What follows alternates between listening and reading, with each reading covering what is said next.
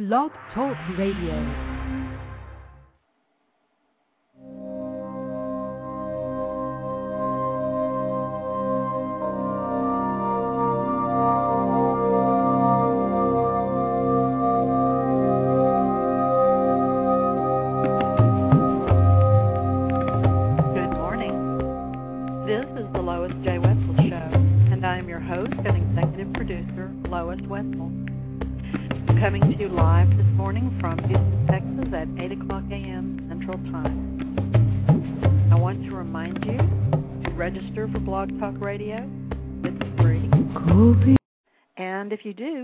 Rate my show, mark it as a favorite, or get reminders of upcoming shows.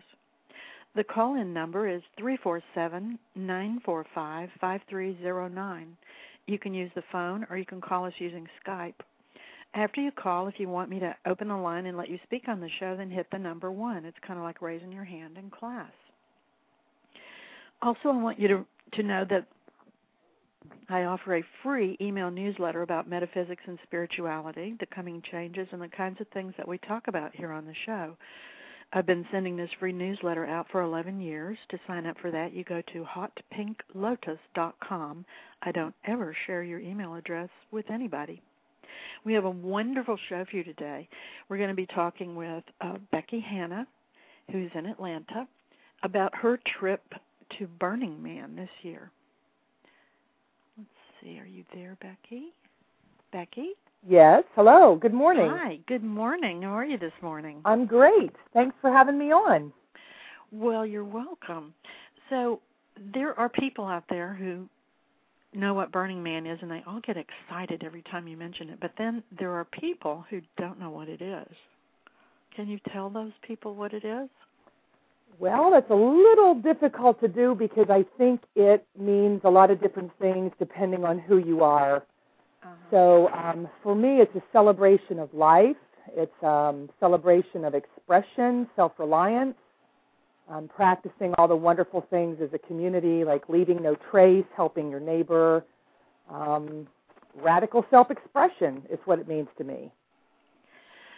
So it start I understand from reading their website that it started a long time ago, like what about 20 years ago on a beach near Yeah. San Francisco? Yes, and um, I guess maybe half a dozen people, and it began actually on the solstice to celebrate the solstice.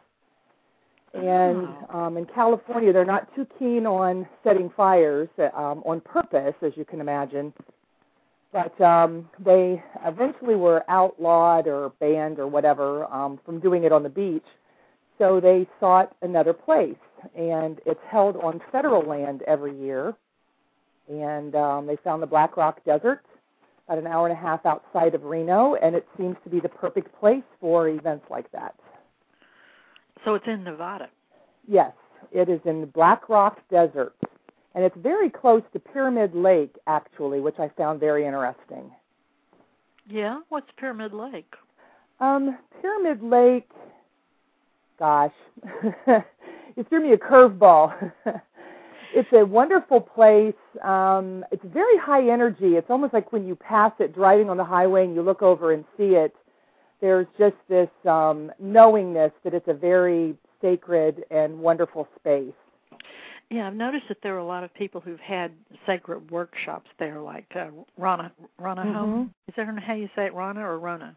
Rana, Rana Herman. Rana Herman, uh, James Tyberonn. They have sacred gatherings there, so it's one of those power spots on the earth, is my understanding. Although I've never been there, it's supposed to be a real important power spot on the earth, of in terms of the ley lines and all that.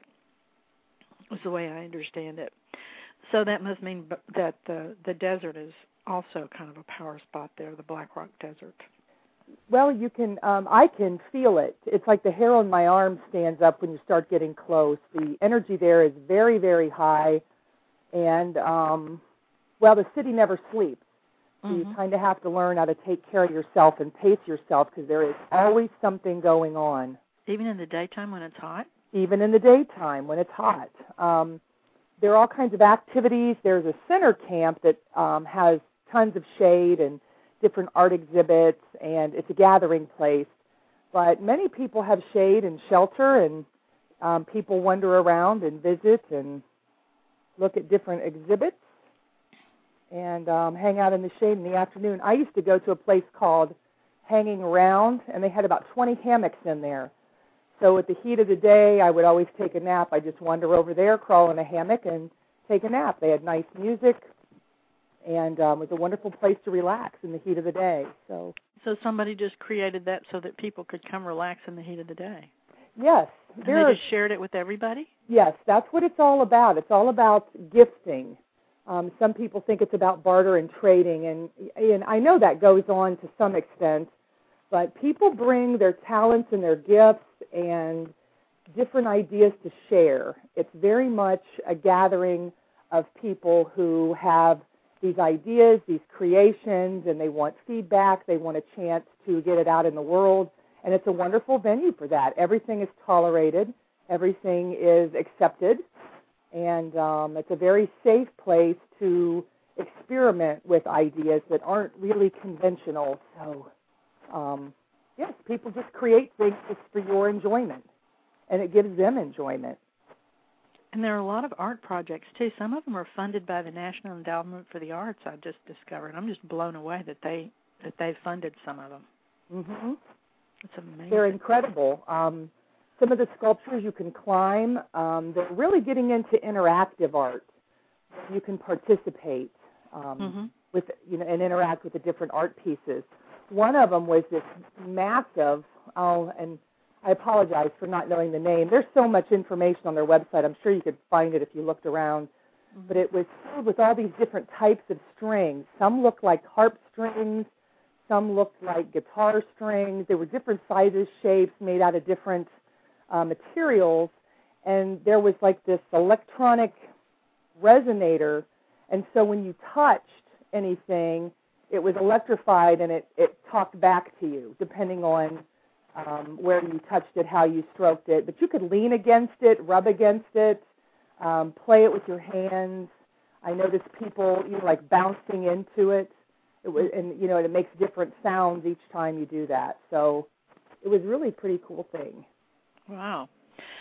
So um, there there are art projects out there too, like to get inside of. Weren't there some? Uh, I remember seeing pictures of some sacred geometry forms. Did you experience yes. those? Yes, and actually, I, um, that is pretty much what I sought out this time around. Um, there was one called the 222 Amethyst Portal, and this particular artist makes these geometric shapes that are interactive. and You can sit inside, and he also uses sound. Mm-hmm. So when you are sitting inside, and this particular art piece held half a dozen people easily. It was it was um, we're we're getting a little bit of static sometimes. Are are you on a handheld moving I around? am. I Yeah. am. So Is this any better? yeah, that's good. Okay, I'll just stay over here then. I hope you're in a comfortable place. yes, I am. Thank you very much. Looking out my window at the Georgia mountains. Okay. So um, this particular piece held about a half a dozen people, and he also incorporates sound with it. So underneath um, the the seating where you were sitting came this um, it was like an ohm sound, and it was a consistent thing. It reminded me of like the heartbeat of the earth or um, something of that nature. And it was a very meditative, quiet, wonderful space. And people had left um, crystals and um, different things that meant something to them. Most of them were crystals, though, in this particular piece. Mm-hmm. So it was a very wonderful place to escape when things got a little bit too chaotic, which is pretty easy for for it to do out there. So Okay. And is that where you wrote what I asked you to write? actually, I wrote what you asked me to write by the temple. I The wrote temple. yes, the temple. Cool. This is a city. It's a functioning city. They have everything from post office. They have their own rangers, their medics. They have a temple. They have, of course, the man, which is the um, focal point of the whole event. Um, so I wrote I wrote it in two different places. One was on the man, and one was in the playa, what I call a dust puddle, in uh, right next to the temple. So let's tell everybody what you wrote. um, I asked her before she left to write my name and in all caps Edina E D I N A, which is a form of energy medicine that I'm bringing to the planet. So let me tell you what's happened since oh, then okay. about that. And when you said you wrote it on the man, you mean on one of the boards that make up the Burning Man that they Yes. eventually burn. Okay. Yes. And let's back up and say that there's nothing in this desert before the group arrives and builds it, and there's nothing there when they leave, right? That's correct. If they don't clean it up completely, then they don't get the lease for the next year. So they, Oh. they left the city in July. Okay, you're getting real uh, fuzzy again. Oh my goodness, I haven't moved. I don't know what's it. Okay. So they lay out the city in July. It, the event is held for a weekend, uh, over Labor Day weekend. hmm And then um, once everybody departs, there is the Department of Public Works, and they physically rake the playa in grids and get every trace of any piece of paper, anything that's left is gone. And on October 15th, the federal government inspects the land, and that is when their lease is renewed for another year, they're allowed to come back if there is no trace. But you cannot tell after that week is gone; it's it's virtually empty. Wow. So what you wrote uh, on there has had so far this effect. Um, on the 18th, uh, I had a there was a little gathering for my birthday, which was the day before, and these were all people who were involved with Edina. You know, on one level or another, they'd all been initiated into this healing art, which is kind of like Reiki, only it's for the 21st century and it's very intense stuff. But I told them about interviewing you today, and they got so excited. They all knew about Burning Man, and I'd never mentioned it to any of them before. They all got excited and said, "Let's go next year. Let's create a temple. Let's uh, show everybody what this is like. Let's." Um, they just just they were wired. Everybody was. You almost had to pull them down from floating above the table. Everybody got so excited. So. I think it's a, I, you know, you know how I think. I think it's related to what you did, Oh, that's very exciting. writing it on the playa and the Burning Man. So Yes. just thought I'd stick that in there. Oh. So the first time you went was last year, right? Yes. In Okay. 2008, I had an opportunity to work there. And so I was first on, last off, which meant I was there for an entire month. And I ran the dining hall and the commissary. And the commissary is only for people, the infrastructure of the city. So Uh-huh. we fed the Department of Public Works, we fed the rangers, we fed the um, people that worked at the airport, um, the artists, some of the artists that came in early to put up their installations. Um, so the people who run the city is who we fed because nobody else in the city even really knows you're there Mhm. um, because there is no commerce. Even though it's a commissary, um, you can't buy anything there. Mhm. So everybody has to bring all their own food and Yes. all their own water. Yes, Wow. yes, and um, y- it's about totally being self-sufficient. So you figure what you need, and then you bring a little extra because once you're there, there's no there's no store to go buy anything. The only things that they sell are ice and um, coffee at the center camp. You can get coffee or chai latte. I mean, they have a complete. It's like a little Starbucks in the middle of the desert. That's So- kind of amazing. Yeah, gotta have your coffee. Yeah, I, I guess. So you have to bring enough drinking water to last you the whole time you're there. That's correct. And if you want to shower, you need to bring enough water to do that as well. And all your water needs to be collected. All the gray water, you cannot dump it on the playa. Um, it turns into cement, is what it does. It's a dust. It's not a sand. Uh-huh. Um, but you have to provide for a way. And a lot of them um, just have these little evaporation pools. So they'll bring like a little blow up inner tube thingy and they'll shower into that. And then during the day, it evaporates. Wow, So that's clever. yeah, well, you, and it's it's interesting because everybody shares ideas, and when you see people who have been there year after year, you pick up on an easier way to do something. But half of the fun of the whole event is planning for it and setting aside things you know that'll be fun. People wear costumes. Um, You know, fantasies are played out. You know, friends are met, alliances struck. You know, um, ideas are shared. It's a really a very open society. And like any city, whatever you go there wanting to find, that's what you'll find. So, one of the ways I've heard it described as this is a gathering of the tribes. Mm-hmm. That that rings true. I can believe that. I Can believe like that. The American Indians used to have gatherings of the tribes, and this is our version of it. Yeah. This is what it. One of the things it's evolving into. Um, I really believe that there. It's an international event. I don't think people realize how many people come from overseas for this event. Um, and um, the idea of fire is very primal, very tribal, and it's all about celebrating fire.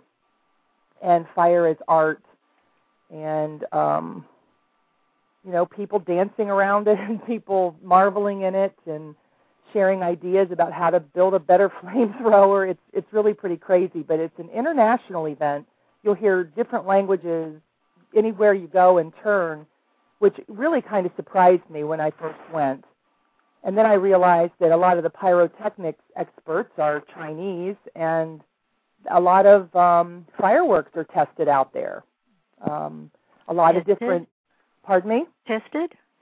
Well, I think, um, yeah, like they come up with different prototypes. There is a, um, just like I know that there's a club, and most of them are retired NASA people, and they build rocket ships you know, they build their own little rockets and then they go out on the desert and they, you know, test different techniques because they can launch things, they can burn things, they can, you know, they have a vast expanse to play with.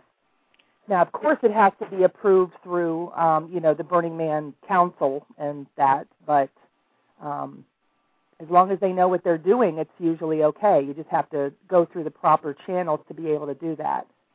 So a lot of ideas and techniques are shared or introduced there. Hmm. And what surprised me, there's a group of women. It's they're called the Flaming Lotus Girls, and they oh do my an God, art. I love that name. Yeah, I, I wonder why. and they they do an art piece every year with fire and what I didn't realize is that they write computer software to get it to flame at different times to music or um, different beats and rhythms, and they have different scenarios. So the same piece of art fires at different times on different days and does different things. It's it's really amazing to see. And um, and a lot of that's developed out there, collaboration and um, artists who are experimenting with things. And there's a lot of Silicon Valley types that are there with um, interactive games and people that are passing by. It's, hey, you want to try this? Or there's a group gathering for a demonstration, and you can try out um, like the step pads, like the Wii and stuff. They hook up all these electronics and things right in the. It's in, it's amazing. It's right in the middle of nowhere. Where does that energy come from? Um, you know, I, I. Oh, you mean to work to it all? the games, yeah. Um, generators. gasoline generators. Um, some are solar powered. They use as much solar power as they're able. Um, some are gasoline generators. Um, and that's a good question. I'm sure there's more information on the website. But the city does hum, like the man is all dressed up in neon at night. He's um, like a beacon from all over. And um, I do know there's a whole solar powered community out there. And I believe actually the man might even be generated by solar power because you see panels out in the middle of nowhere, you know, that um, run things. So there is So- a lot of solar energy out there. Yes, yes. Well, there's a lot of sun out there and it's very hot. Mm-hmm. Well, that would make sense. Yeah. There's and we've got a caller. Let's see what if this person has a question. Okay. Hello. Whoops. I hit I hung up on him. What? Hi. You have a question? Area code 404. Hello. Apparently not. Because they didn't say anything, but they're still they were still there. Okay, they didn't want to talk. Um, so the first time you went, you were there a whole month. Were you staying in a tent a whole month?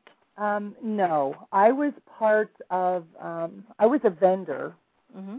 not a vendor, a contractor, Mm-hmm. um, and we stayed in um, RVs.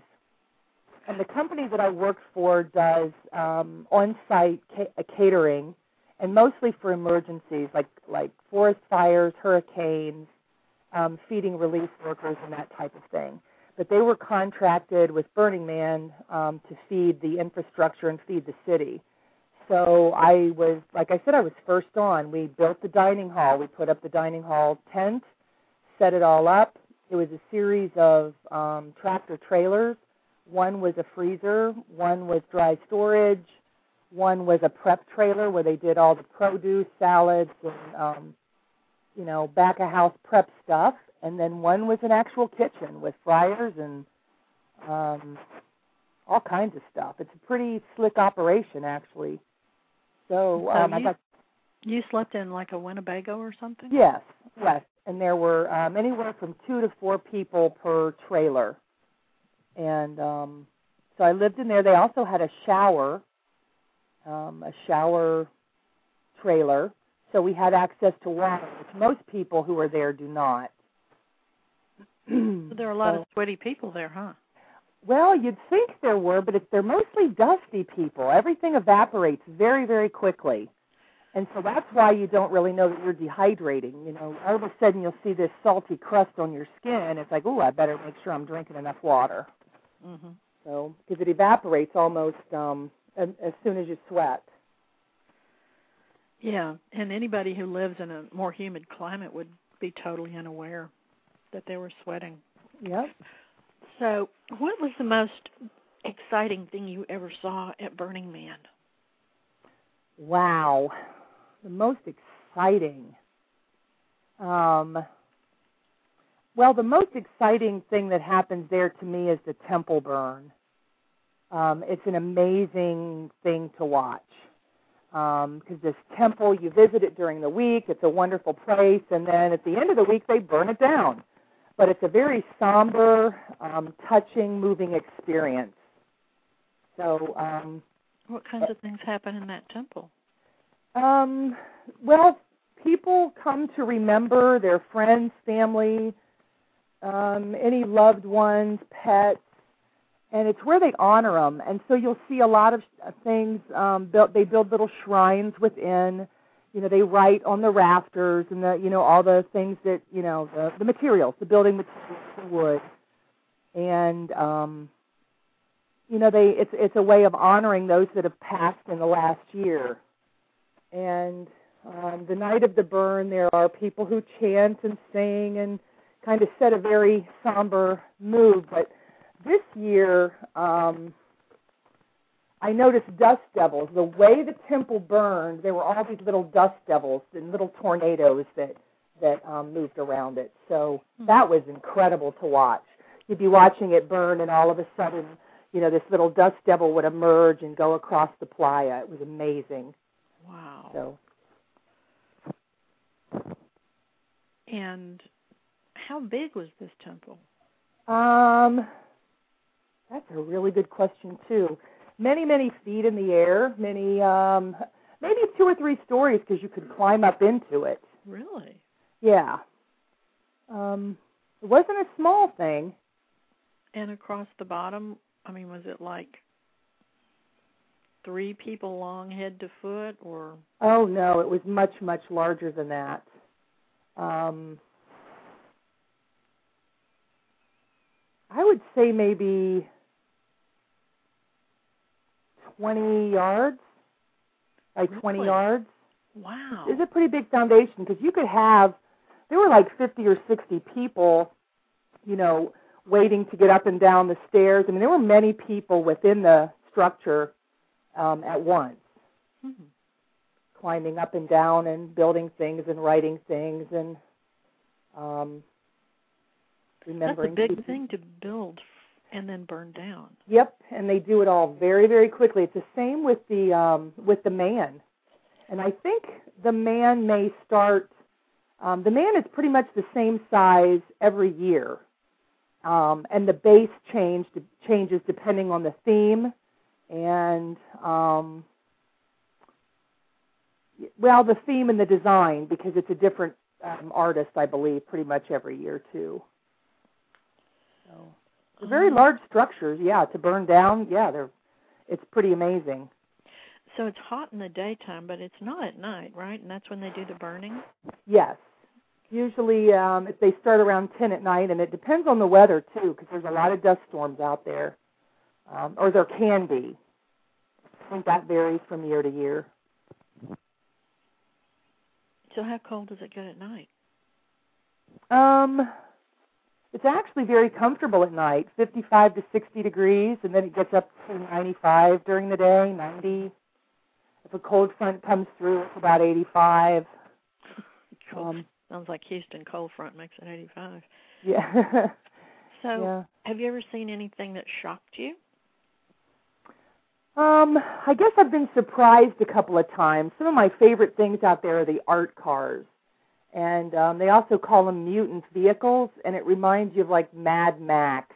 Um if you've ever seen any Mad Max movies with the weird cars that shoot flames and Mm-hmm. um all of those things. And then they take like double decker buses and then they decorate them and they play techno music or there's a little disco dance floor on the top. It's pretty crazy but they're fun. I mean, the creativity there is off the hook. So if you think the American, um, you know, quit watching the news and turn that creativity towards something else because it's pretty amazing. Mhm. So Yeah, we have an art car parade in Houston every year, and it, they're they're shocking. Some of those art cars, shocking. yeah, it's wonderful to see what you know what people come up with and how they Mhm. create it. So Exactly. Um, so, have you ever seen any? Um, I've heard there's uh, there are people who run around naked out there. Is that true? Oh yes. Really? well, and you know the thing is, is you know everything is tolerated, and it's and it's a place where they can go naked, and they're not arrested, they're not harassed. But um, at the same time, you know it's um, it's not shocking because it's allowed, and Uh-huh. after a while, you don't even really notice it you- or care, or um, you know it's it's not necessarily something I would do or am attracted to, but it doesn't bother me. So, Mhm. um, yes, that happens. There's all kinds of crazy things that happen, just like in any city. You know, you'll you're going to find whatever you go there to find. So. It sounds like you can find some things there that you can't find in Houston. or Atlanta. so, um, yeah, I mean, you know, you, there are plenty of places you can go that you quickly become accustomed to nudity, like uh, Stewart Mineral Springs, you know, where people Oh. are walking around nude That's true. because it's a spa. Yeah, it's clothing optional. Mhm. And um there are plenty of places like that. Although most people are I think not aware. I mean the average person. Right? If you like to be nude, then you know about those places. I'll bet that's true. So, um is there anything else like amazing or surprising that you've witnessed that that people would be interested in hearing about? Um, maybe not so surprising, but I was very awe-stricken at how they solve problems. And um, like the first year I was there, um, I can't remember the specific incident, but how um, everybody just pitches in to do what needs to be done in the moment. And I was much more aware of um, being in the moment because there's no communication. There's no email to check. There's no voicemail to check. Um, you know, it's daytime or it's nighttime. And when a problem arises or something needs to be done in a short amount of time, people just pitched in and did it. It um, it wasn't well. That's not my job, or um, you know, I need to get this done. In the meantime, it was um, everybody, all hands on deck. Let's just solve the problem And that type of cooperation, I've not seen it at that level because you're talking um, something that affects thousands as opposed to you know just one person's problem. And I thought that was really cool how everything just everybody just rallies and does what needs to be done in a moment. Yeah, I've seen that after a hurricane. When you know there's no water, there's no food, there's no communication, and, and everybody's barbecuing out in their yard. People get like that in a situation yeah. like. So there aren't any cell phones either, are there? Pardon me?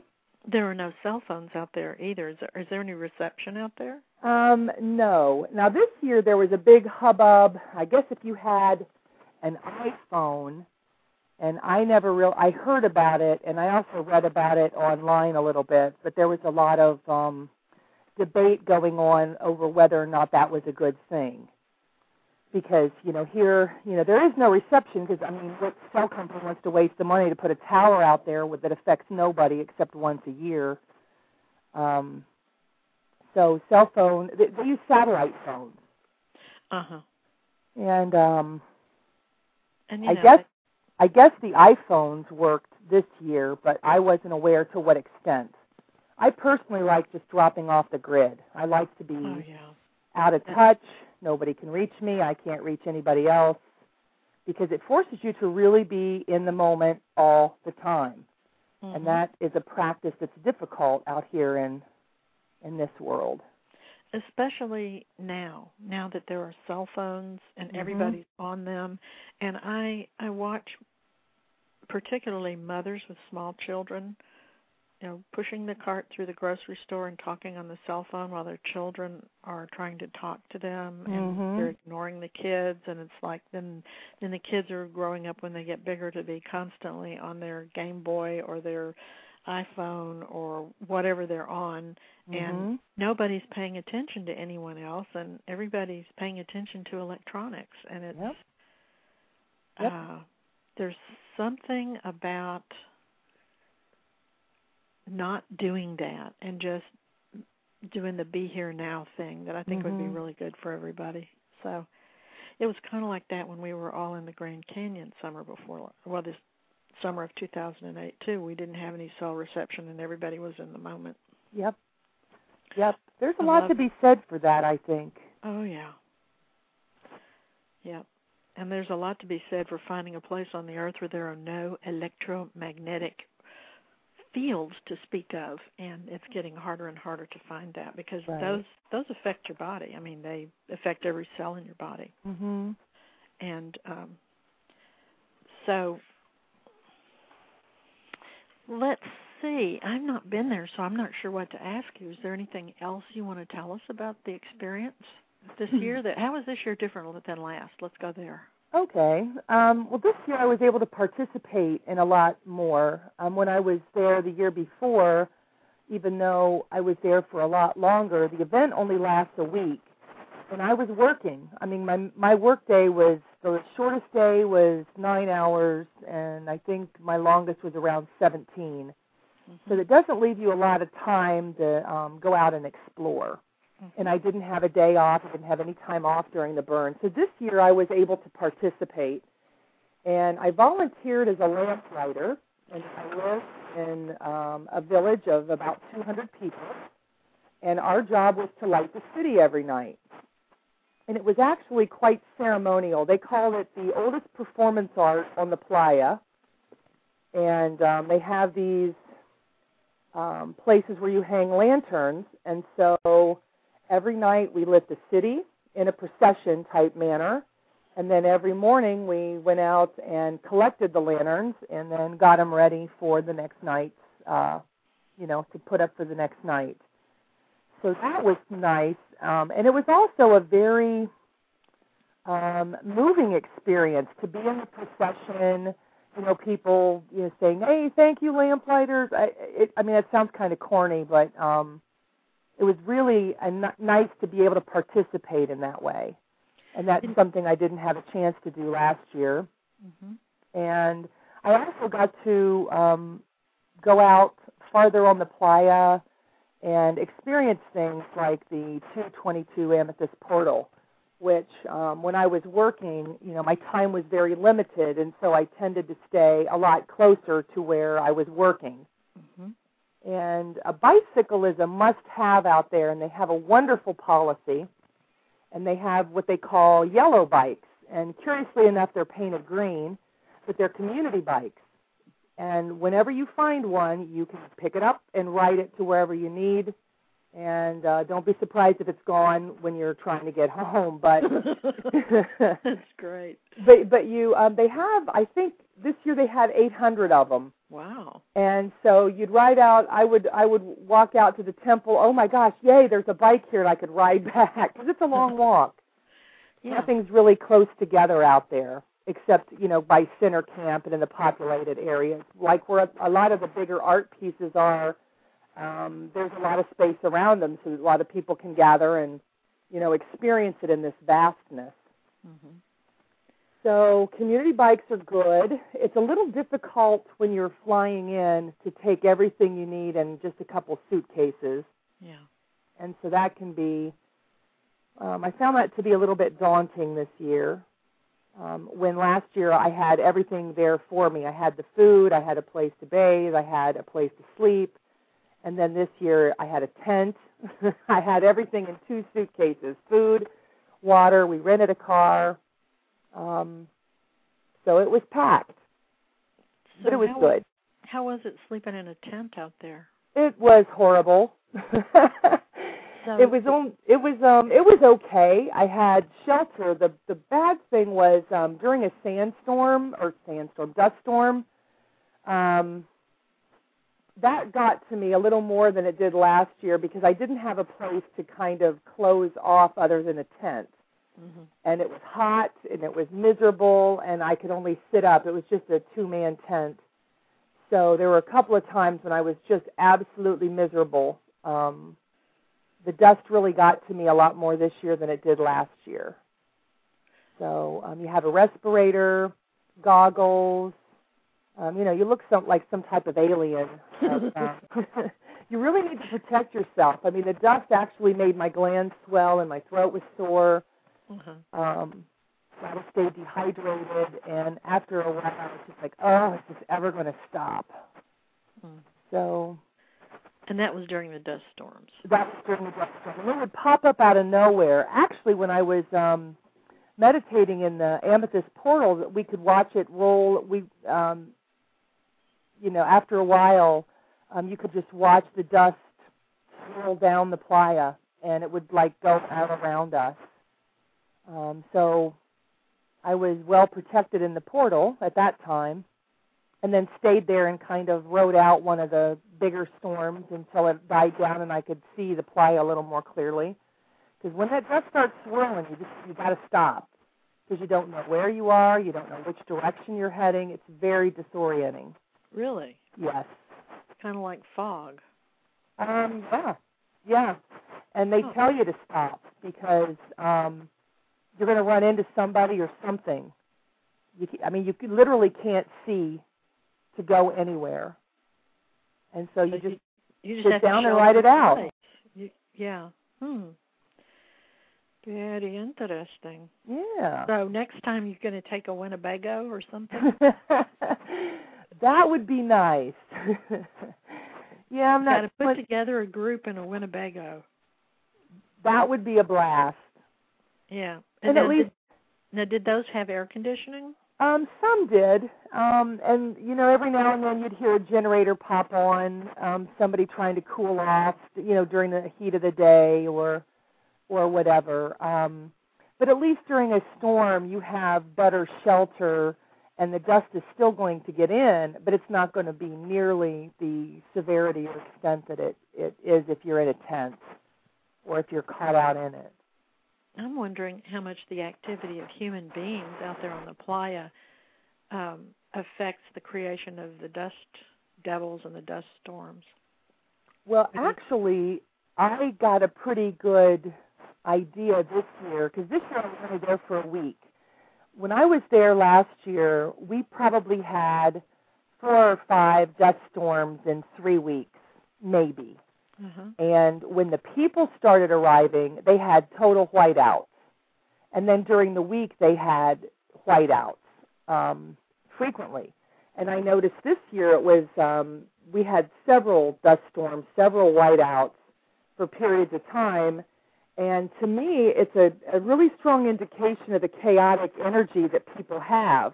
There is such a huge release of emotion, creativity, people bringing expectations.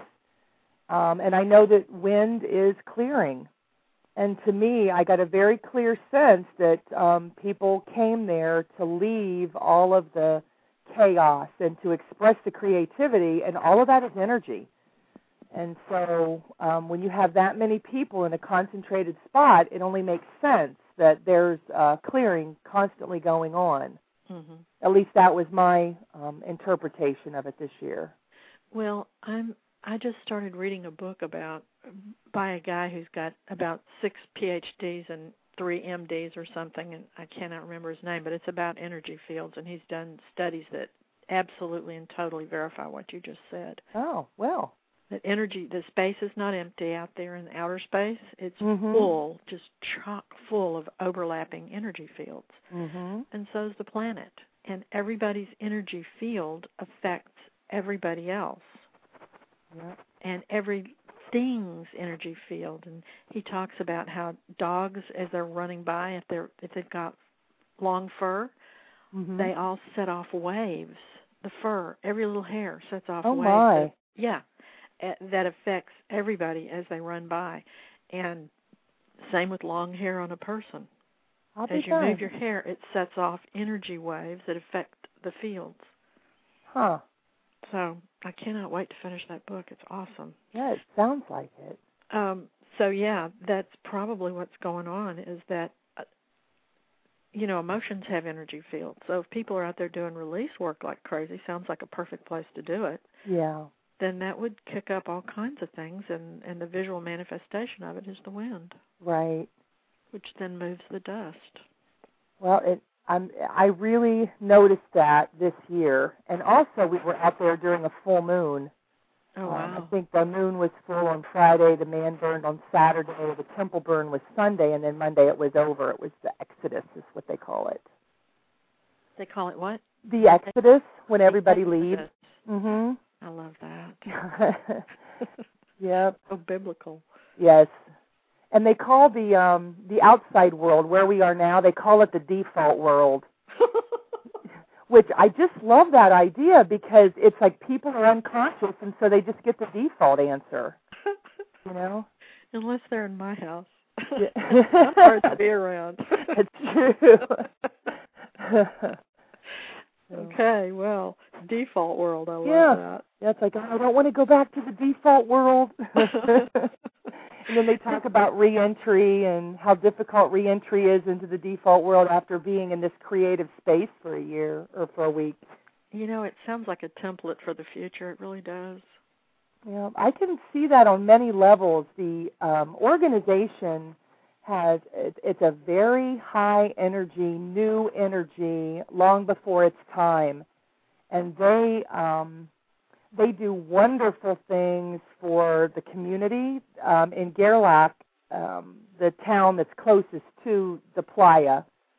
Um, and also, they have programs like Burners Without Borders, um, which bring in. I mean, you're working with people from Israel and Ireland, and you know, and all over the place, and they fund um, different art projects all over the world, and they save art programs in schools you know, that um, have to cut them because of funding. So they do a lot behind the scenes. There's a Burning Man Foundation. I forget what the text, you know, what the real name of it is, but okay, and they're called Burners Without Borders. Is Burners that... Without Borders. And so if someone in um, they went to Katrina. I think that's when it started. Right after Burning Man, Katrina hit, and a lot of people from Burning Man went directly there and helped them what they did is they built structures, art structures out of the trash and debris, and then they burned them because it had, they had to be burned anyway. And so wow. they were trying to see, they were trying to show the people there. Um, you know, I guess everybody kind of got into the whole thing, like you know, all of the debris that was laying around in the wood. They just nailed it all together with all of the junk, and made stuff out of it, and then they then they burned it. Wow. Yeah. So that's how the how it got started, and then I happened to work with a lady in the commissary. Well, two people actually in the commissary. One was from Israel. His name was uh, Salome, and then um, or Shal- oh gosh, whatever his name was, Shalomi, Salome, something like that. He said it's like salami, but not you know with a sh sound. And then um, someone we called E, and she was from Ireland, and they both came over on a scholarship. So they got their transportation, a place to stay, and food in exchange for work and um, sharing culture. You know, um, fabulous like, idea. Yeah, yeah. So there's people, and they're and they're in different departments and different places where they can interact with different people and cultures, but um, they all share this commonality of uh, community. So there's an incredible community, and it's incredibly new energy. And the energy out there is you feel it very, very much when you're there. And that's why you really have to take care of yourself because the city never sleeps, and there's always something to do. And it's um, really hard to stop and sleep, isn't it? It is because the energy is so intense.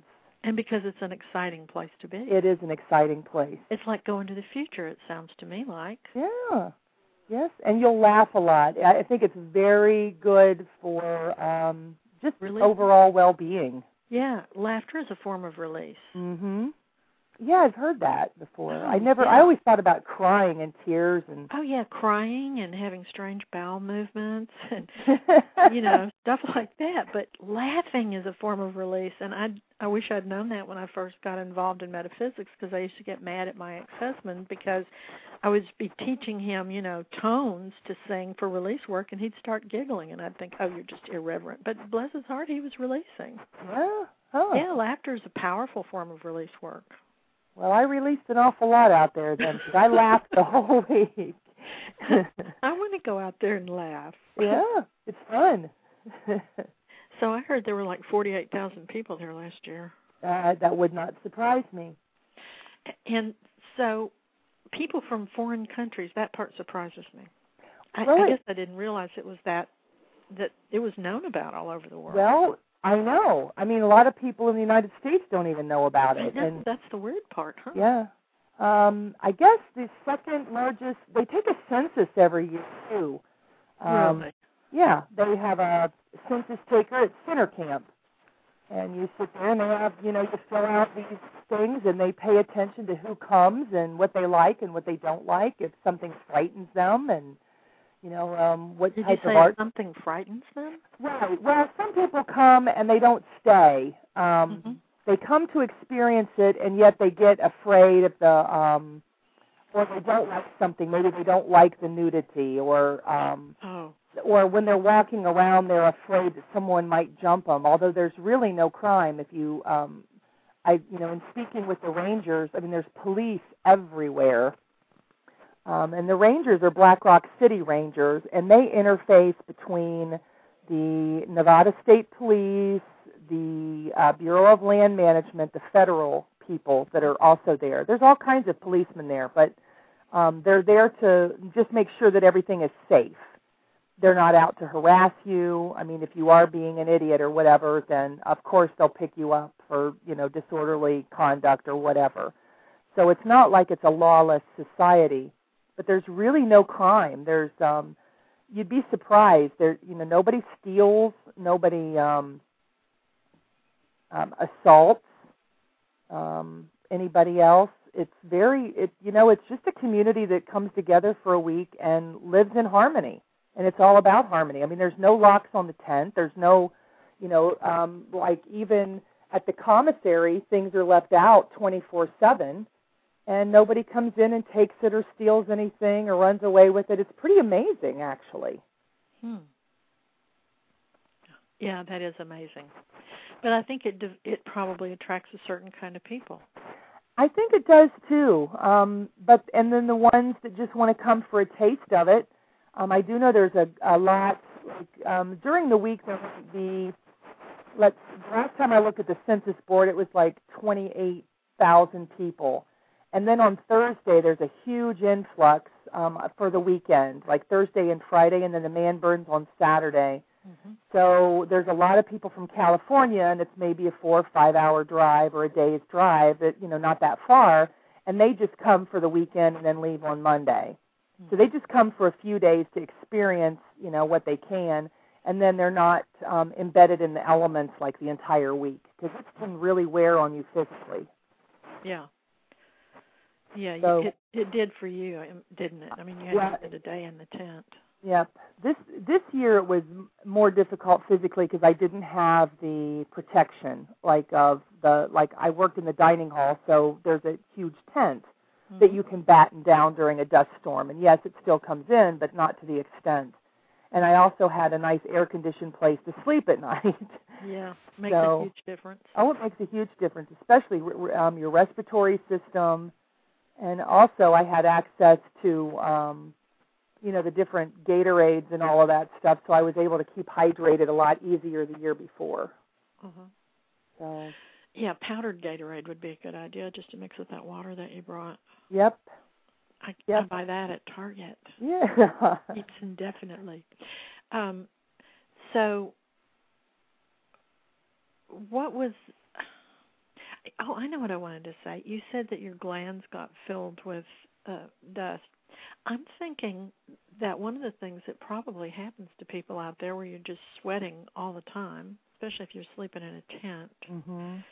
is that you are um, i mean the lymph system is the sewage system of the body so the lymph system would be kicking into high gear in order to clear out things that it hadn't had an opportunity to clear because one of the ways it clears is uh, it sends things to the kidneys and then out the urine but the other way that it clears is um, sweating Mhm. and those of us who hardly ever sweat are more likely to become ill and so maybe that was part of what was going on with your glands and you mean like under your tongue and your neck there being My- swollen Yes, my neck especially, my throat was incredibly sore, and I felt almost like I was going to, I was getting the mumps. My um, glands in my throat were incredibly swollen and very tender. Excuse me, and I was very grumpy. Um, but I, I never really, I don't sweat like a lot of people. I get beet red and get clammy. And actually, when I was growing up, um, my gym teacher would always set me aside because I always looked like I was going to stroke out because I'm beet red. But that's just the way my body sweats. Um, I don't drip sweat per se, um, unless I'm in a sauna for a long period of time. And I and I love the sauna and I love the heat. But um, i turn beet red and i drip yeah. yes.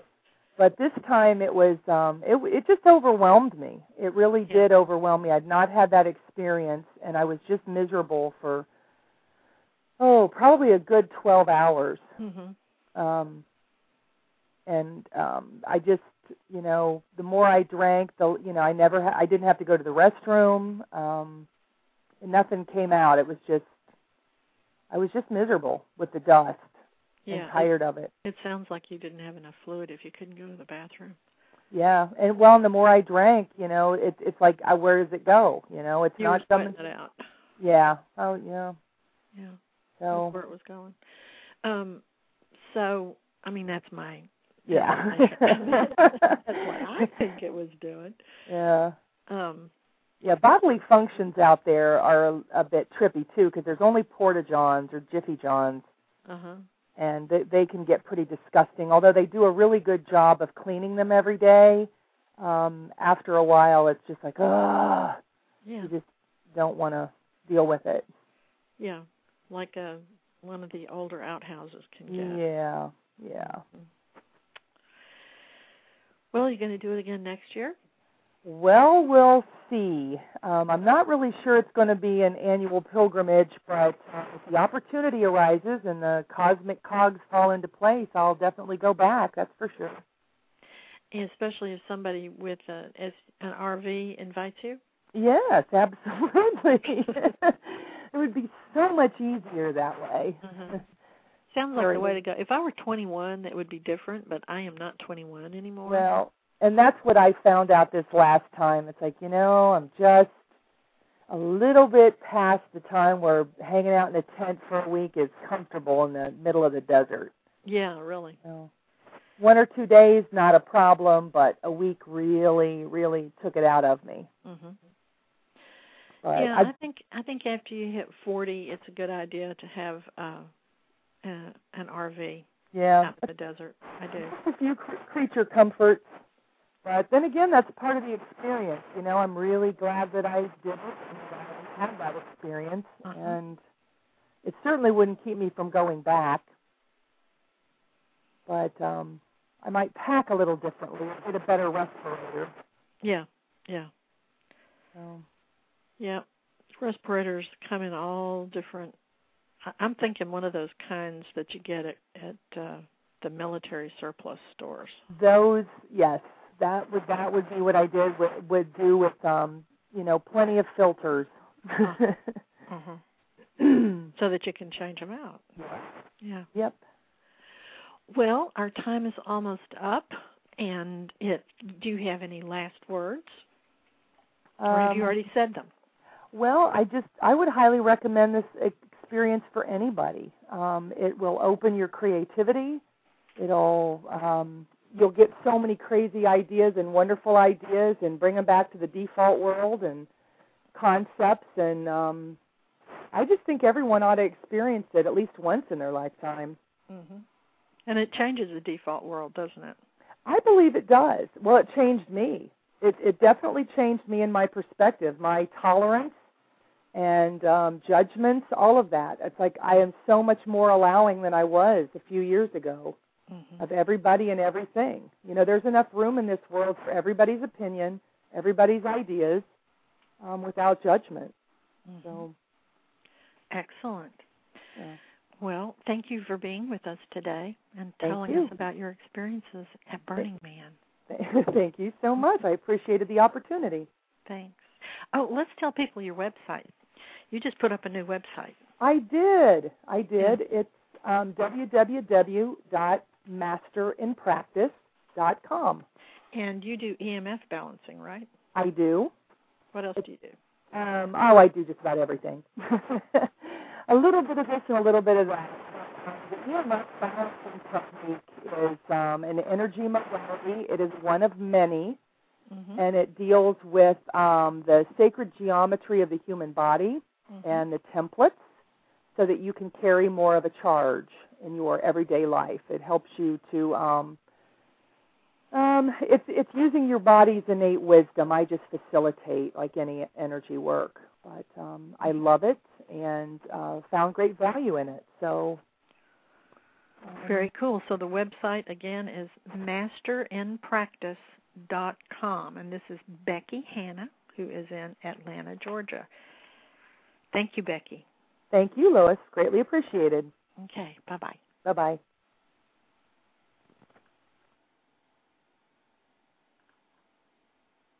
And thank you for coming today. Very appreciative of everybody who listens, everybody who calls in, everybody who gets on the chat, and asks questions, and everybody who listens to the archive, of which there are many.